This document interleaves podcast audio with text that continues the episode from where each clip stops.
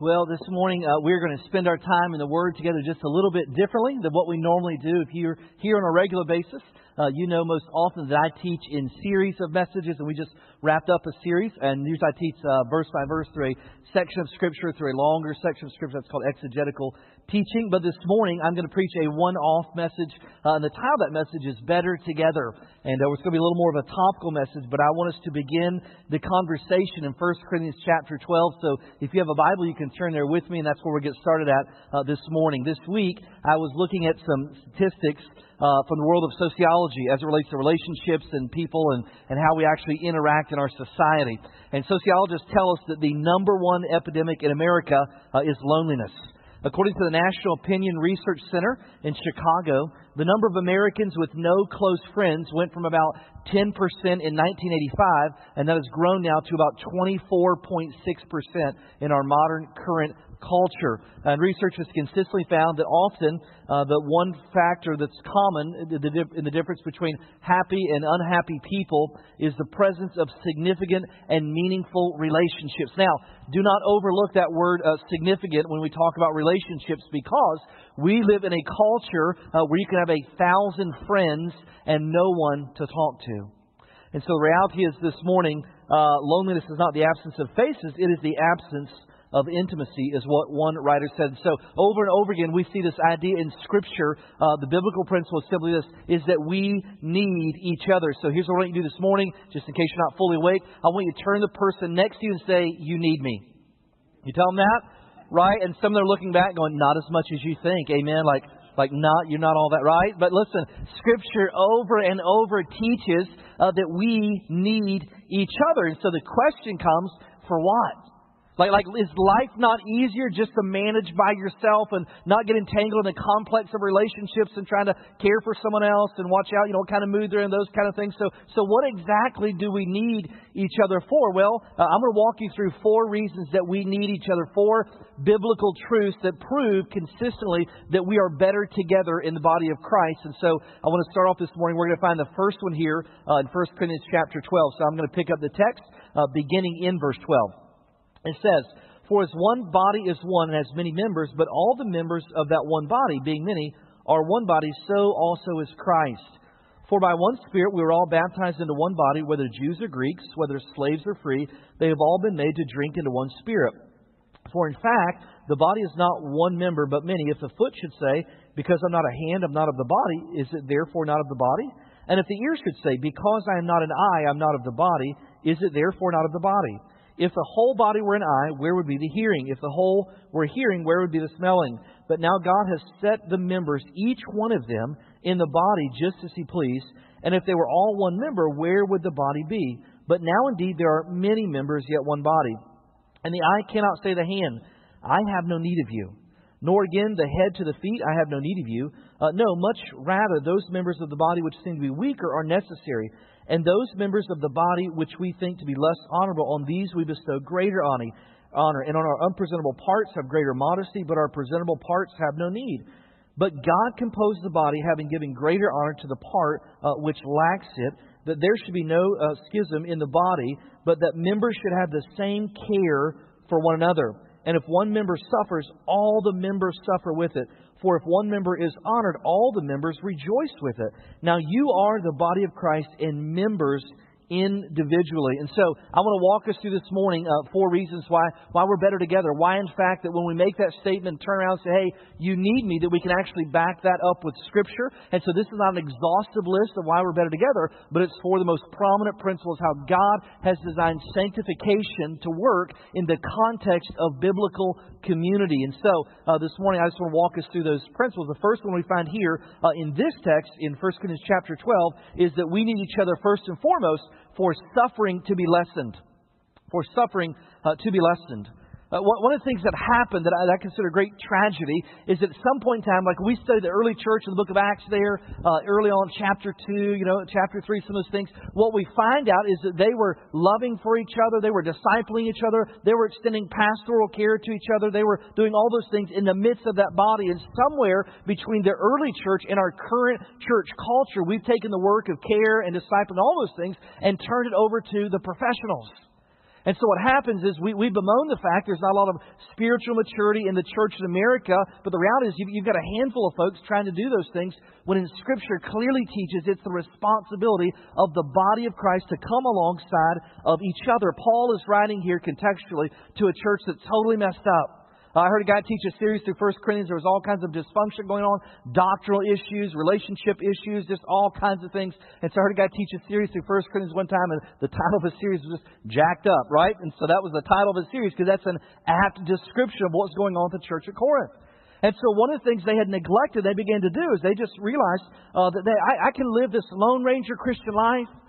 And, and I don't need anybody else, and, and I don't know that you totally, but if you do need me, I don't like that. And so, so he said, hey, listen, you all are a part of a bigger picture here. And one part of the body can't say, I don't need you. Another part says, I can't need you. And one of the things that we need each other for is to come alongside us in seasons of suffering and for those to be ministered to one to another instead of just the professionals extending that kind of care to people. Look at verses uh, 25 and 26. What does he say? He says, But that members should have the same care for one another. And if one member suffers, all the members suffer with it. You know what? Oftentimes we, we teach this passage, and this is a great passage on spiritual gifts. And so when we think about this passage, we go, oh, yeah, yeah, that's a passage about spiritual gifts, and, and you, you've got a gift, and so you should do your part, and I've got a gift, and I'm going to do my part, and we need each other to kind of labor along together. Can I just tell you that, yes, that is a part of this passage, but when you look at the end there in verses 25 and 26, he's saying, hey, listen, you don't just need each other to lighten the load of work in the church, you need each other period, to care for one another. You need each other to come alongside of you and lift you up and to carry those burdens. Now, some of you are thinking, you know what, that, that's the job of the professionals because I'm not qualified to do that. Like I didn't go to seminary and I'm not told like I don't I don't know what that like so that's above my pay grade. I'm not qualified to do that. Hear what I said this morning. I didn't say to fix their problems. Just care for them. But we get so caught up on, on wanting to fix each other's problems. That's not always what someone needs. Did you know that? Like, like one of those uh, realizations is that sometime in my marriage, I think I heard this taught, and my wife confirmed that it's true, that sometimes in my marriage, when my wife shares a struggle or a burden or a concern, uh, she's not looking for the solution. Now, I got to tell you, as a guy, I think that's dumb. Amen? Like if you share, like, like I've got the answer, here it is. Right? And so sometimes she's not sharing to get an answer. And so I start, you know, I don't realize I'm always, you know, astute to that. And so I start waxing eloquent. I can just see like eyes glaze over, like, okay, here we go, right?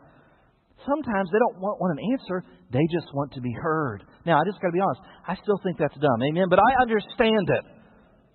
And so when we talk about caring for each other, you may just think, oh, I'm not qualified to disciple anyone. I'm not qualified to counsel anyone. I'm not qualified to, to care for anyone. So we're just going to leave that to the professionals. But early, listen, the pattern of the New Testament early church and the evidence here when Paul's instructing them is that we're discipling each other, we're caring for each other, and it should all happen in the context of the body of Christ, not just a handful of professionals. And so he calls us uh, to the standard over and over. So let me tell you just so biblically that that's how the church is supposed to work. Let me tell you practically why that's a necessity. Uh, we're, we're, by no means a, a, mega church, but we've got around 800 folks uh, that come here, and so that, that's a larger church. And there's about four of us who are pastors full time, and uh, five of us total. And so the reality, if we're going to extend care to all those folks, it, it's let me tell you what's going to happen. I promise you, people are going to fall through the cracks. People are going to have struggles and, and no one's going to know. People are going to, you know, say, I came to that church week after week after week after week and I was walking through a difficult season and, and no one ever called me. And sometimes that happens. And so often, though, what we find out is in that context is they've never placed themselves into a smaller group of believers who can know them and care for them and carry their burdens with them, but then they get mad at us, and, and, and that's the dynamic that plays out. And so what he's saying is, hey, listen, you need each other.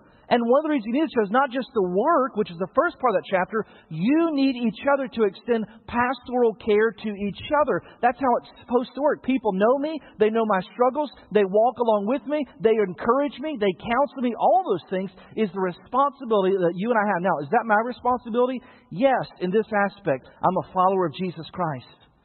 I don't care for people because it's my job. I don't counsel because it's my job. I do those things because I'm a part of the body of Christ and I have a responsibility to those in the body of Christ. And so he says we need each other for seasons of suffering, uh, for that to be lessened. Uh, and the reality is, practically speaking, that, that can only happen if you're known. That can only happen if you're known and people know you at a deep level. Uh, Romans chapter 12, verse 15 says, uh, Mourn with those who mourn, weep with those who weep. That, that, listen, that can't happen if this is the only environment you place yourself in. 2 Corinthians chapter 1 says, Blessed be the God of our Father, Lord Jesus Christ, the Father of mercies and the God of all comfort. We love that, do we not? That God comforts us when we're struggling. But, but listen to the uh, second half of that verse. The God of all comfort who comforts us in all of our tribulation. We like that. But here's why he does that comforts us in all our tribulation, that we may be able to comfort those who are in any trouble. The reason God comforts us is that so that we can come alongside and comfort others and let them experience what we've experienced from the Father. And that's why, listen, that can't happen in this room.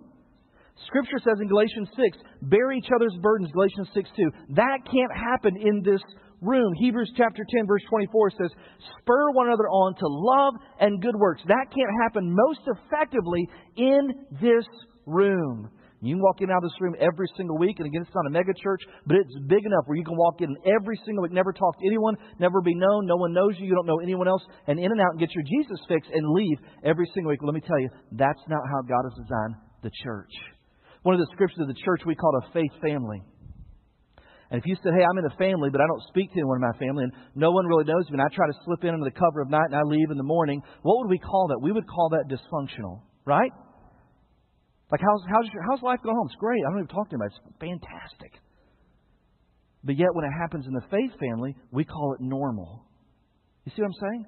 We need each other for burdens to be shared, for, for encouragement, and for when seasons of suffering come, not, not if they come, when they come, people around us, instead of a handful of professionals, the people around us care for each other. That's what he said in 1 Corinthians 12, verses 25 and 26. And hear me this morning, that will never happen in your life if you're not known, and you'll never be known if this is the only environment you place yourself in.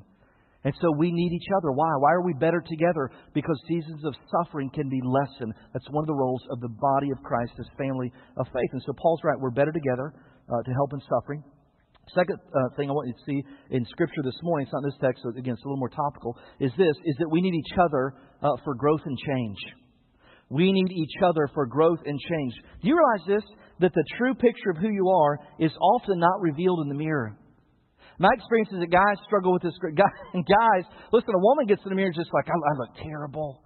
My hair, I need to get, I need to, you know, I just, I just look terrible. Listen, a guy gets in the mirror, I'm looking pretty good, right? Like, guys. Like and, and so guys, like guys, guys aren't, uh, you know, what, what are you going to do? I'm, I'm going to pick up the phone and call my boyfriends and just talk to him, right? He's like, what? But a girl, was, listen, I spend all day with my girlfriends out shopping. Those, you know, those. Listen, God, we just struggle in this area. But the reality is, so this man or woman, we don't always see the truest picture of ourselves revealed in the mirror. But the true picture of ourselves is revealed not in the mirror. It's revealed in the Word of God and in the face of a friend.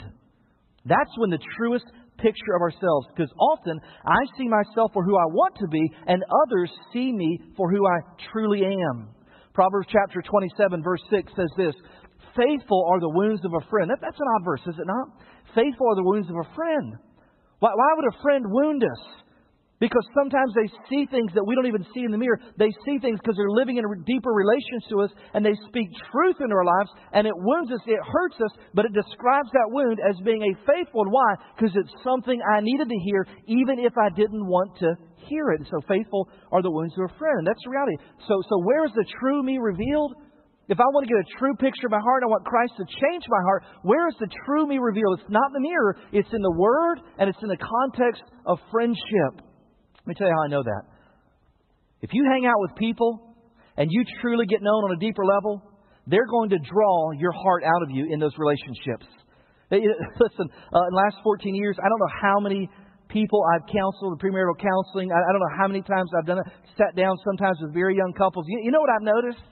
Is that nobody, when they're single, thinks they're selfish.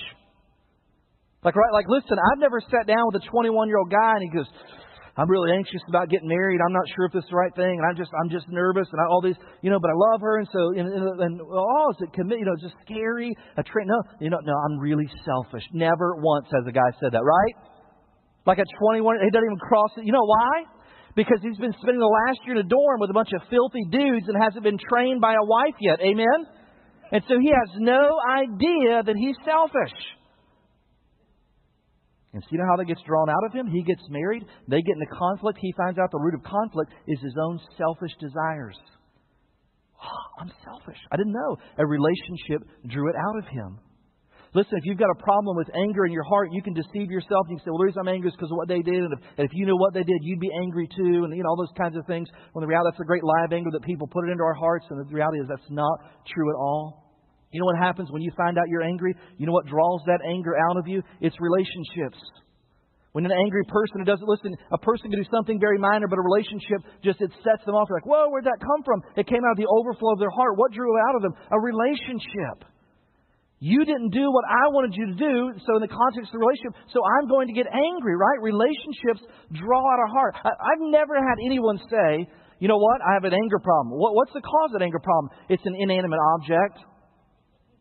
Like every time I open the sock drawer, I fly into a rage. I hate those socks and everything they stand for. Right? No, you know what it is? I'm mad at someone. And so relationships draw out the true condition of our hearts. If I'm selfish, a relationship draws it out of me. If I've got anger, relationships draw it out of me. And so if you're going to be known deeply, one of the ways that God changes us and helps us grow is that in the context of relationships, our heart is drawn out, and then people who love us enough to speak truth in our lives help partner with God and the Holy Spirit for the work of sanctification, which is just a big word for God changing us to make us more like Jesus. Hear me this morning. Sanctification is a community project. And the work of God is not done sitting in isolation, living a Lone Ranger Christian, listening to a monologue 35 minutes a week. It's done in the context of community because relationships draw out my true heart, and I need those people to speak into my life. And so often we avoid community with others because we don't want our heart drawn out. That's why people like bigger churches. They can come in and hide and never form any significant relationships. But you cannot deny the fact that not only has God called us to Himself, God has called us to other people. Can I just tell you something that biblically speaking, fellowship is more than fried chicken? Do you, do you know that? I know for some of you I just said a you know, horrible thing, right? But fellowship, koinonia, means I'm as committed to others as I am to the Father. So does that describe your life? And so uh, Scripture says, as iron sharpens iron, so one man sharpens another. And the reality is simply this I can't always clearly see the condition of my heart. I, am often deceived by my heart. Jeremiah 17 talks about. And so listen to this incredible passage. Hebrews chapter 3 it's a warning and it's a call to believers. Hebrews chapter 3, verse 12 says that. Now listen to the description of someone's spiritual life. You think, oh, that's terrible. Listen to what he says. Hebrews chapter 3, verse 12 says this Take care, brothers, lest there be any of you an evil, unbelieving heart, leading you to fall away from the living God. Listen, that's serious. And so the author of Hebrews has indicated a declining of a progression towards evil, then a hardened heart, and then as someone who just eventually falls away from fellowship, from the faith, and those things. It's an alarming spiritual decline. They just come to the place where the, the things that used to bother them and grieve them and convict them, they're, they're calloused against those things. It is a dangerous place to be spiritually because we get deceived by our own sin and we make excuses. And no one, we're not allowing anyone permission to speak into our lives. And so we get deceived by our own hearts we just isolate ourselves. And that's exactly right. Said that's a terrible place to be terrible place to be. say, what's the solution? What help has God provided to protect people from getting to that place? Verse 13.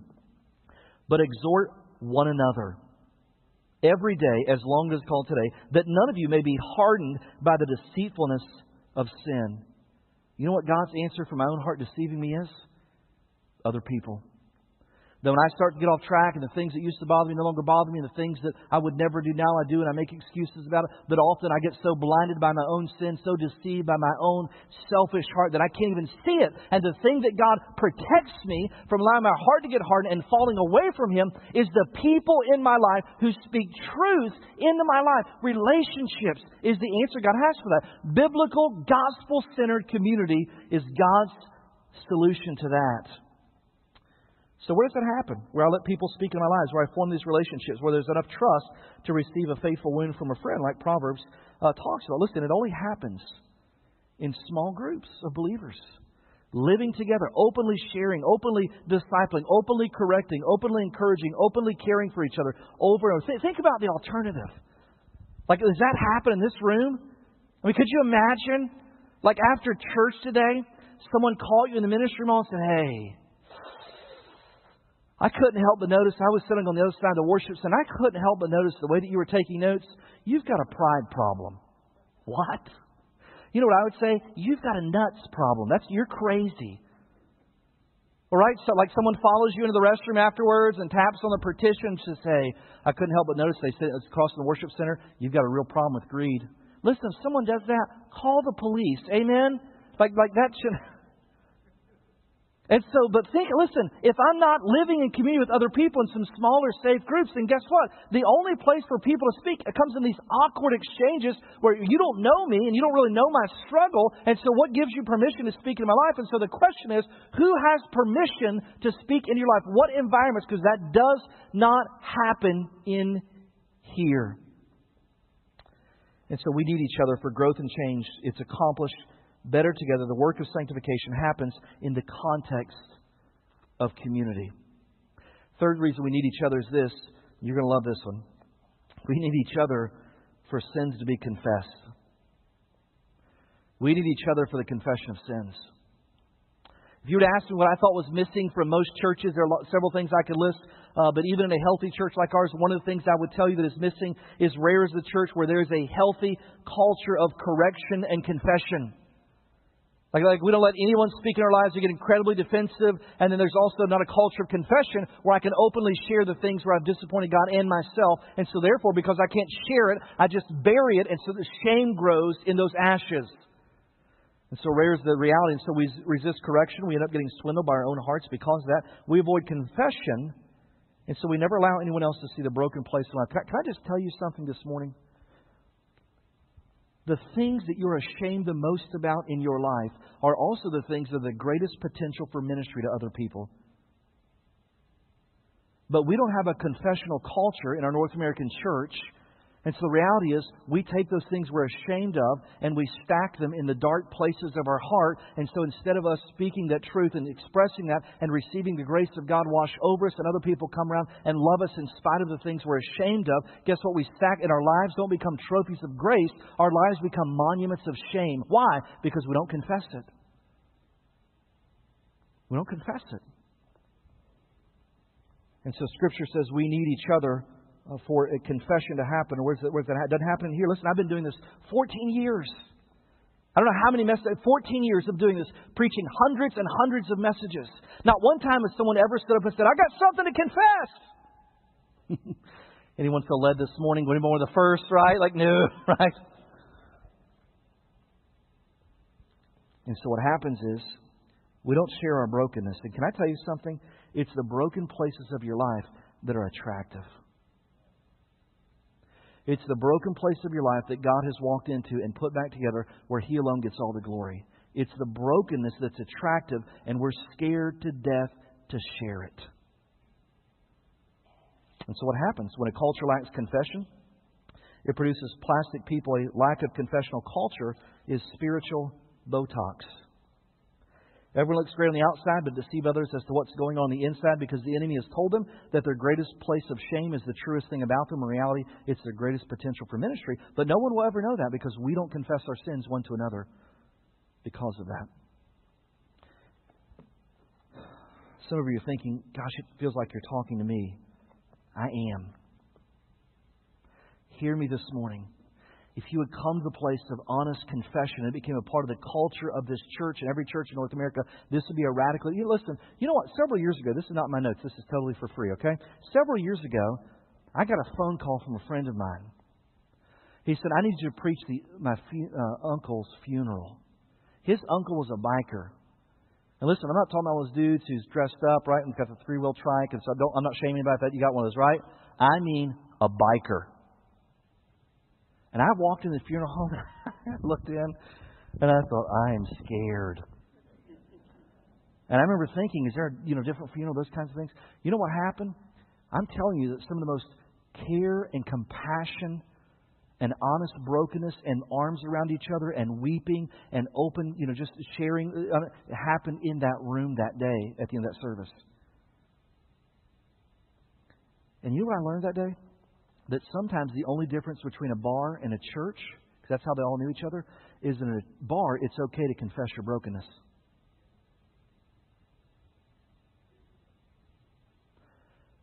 And so what happens? We, we just live these lives and we don't share those things. And it's not, you listen, you're not it in this room. We don't want to place ourselves in other environments where brokenness can be exposed because then what will people think about us? They'll think you're broken, and you are. And that's why you need the gospel. You need a heart that needs redeemed. And so often, Scripture talks about this idea of confession over and over. Listen, confession is not a spiritual additive that, yeah, we should do, like, but, but it's the spiritual additive, and so maybe we should do it. No, listen, Scripture says over and over. It's that kind of honesty where deep relationships can be formed, and you can care for each other, and you can share each other's burdens. Why? Because they're known. And over and over, Scripture says, listen to the fact of confession in the New Testament, how it was public confession. Acts 19:18. Many of those who believed now came and openly confessed their evil sin. Openly. I was a sinner and broken and jacked up, and God got a hold of my life and He put it all back together, and it's totally for His glory. And we don't share those stories. Why? Because we hide our shame. Matthew 3 People went out from Jerusalem and all Judea and the whole region of the Jordan, confessing their sins and baptized by him. James 5:16, confess your sins to each other and pray for each other so that you may be healed. Strengthen is what that word means in the original language. 1 John 1 6, if we say we have fellowship with him, yet walk in darkness, we lie and we don't practice the truth. But if we walk in the light, if we're honest about who we are, if we live with spiritual integrity, that's what he's saying there, we have fellowship with him and with one another. The reason some of you don't have any close friendships is because you won't tell anyone your true story. Hey, listen, I, I, I had this affair and God restored it. I aborted a child and God forgave me and put it all back together. I, I horrible spoke about this. I did this behind their back and God restored that relationship. But some of you will never share that. And so, where does that happen? Happen in smaller groups of believers who meet regularly together, who form bonds of trust and transparency, and it's modeled. Doesn't happen in this room.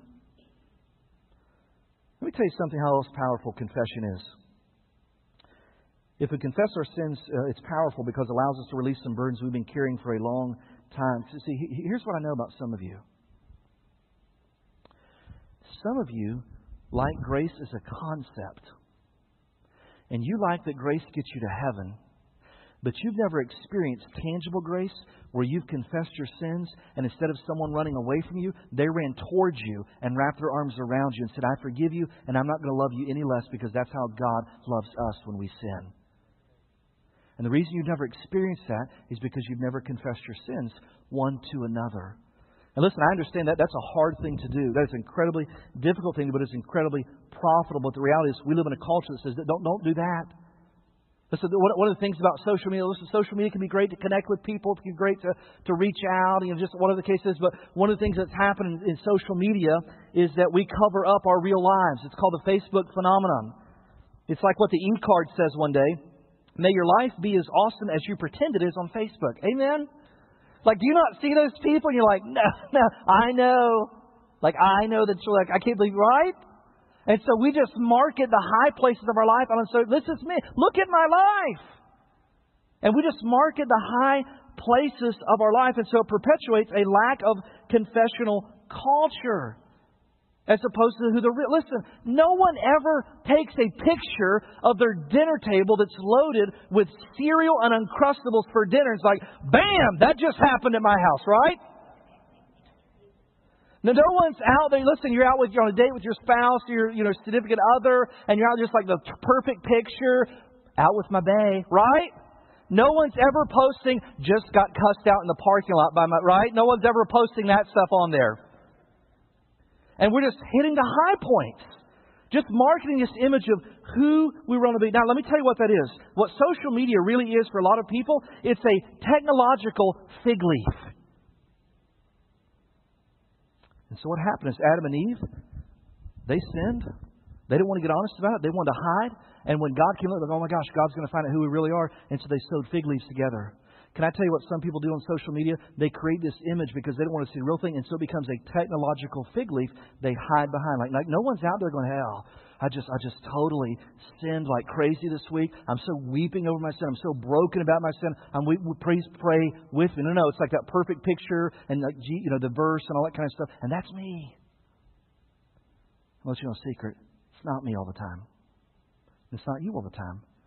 And so we hide behind fig leaves all throughout our culture. You say, is it a big deal to confess your sins one to another and to get in a safe place where you can do that? Listen to what David said in Psalm 32. David said, For when I kept silent, when I held it in, when I kept it to myself, when I kept silent, my bones wasted away through my groaning all day long.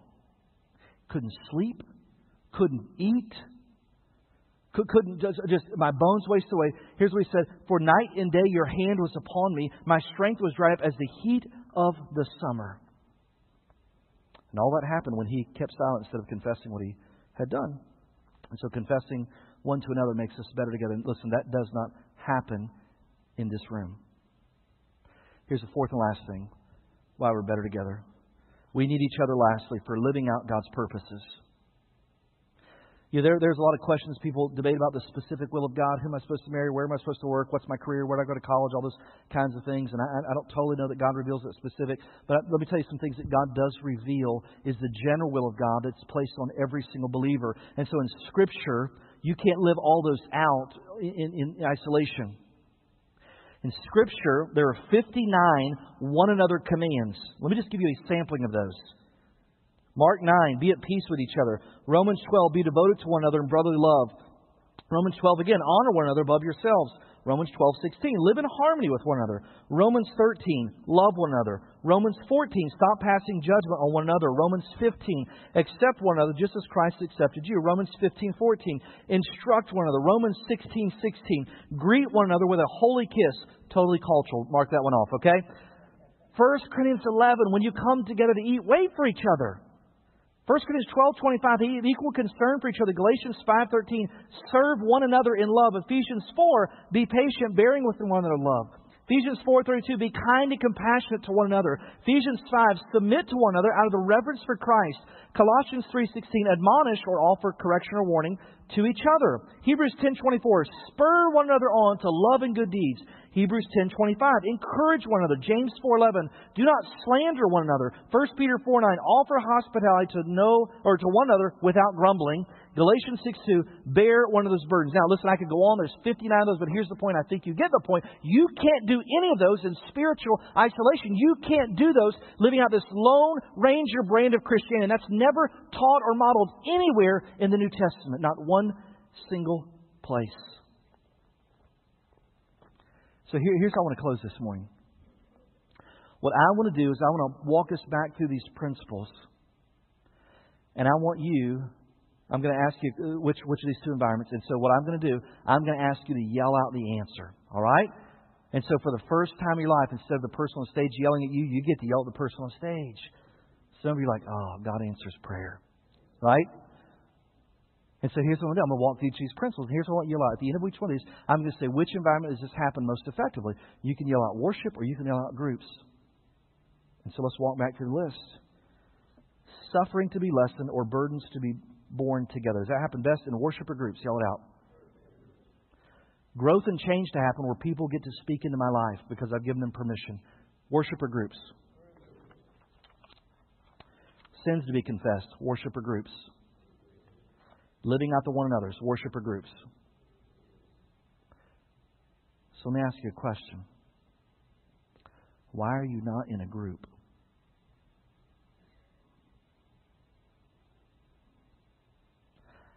Because every one of us just said those that would profit my spiritual life. And so you've either arrived spiritually or you've let your own heart get deceived and say, you know what?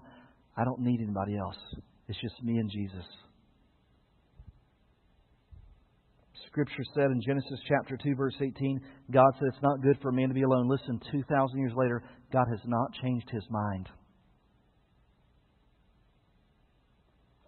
And you may not think you need anyone else, but if you would involve yourself in a small group of believers, you will learn very quickly that they need you. And my guess is what you'll find is that actually you needed them.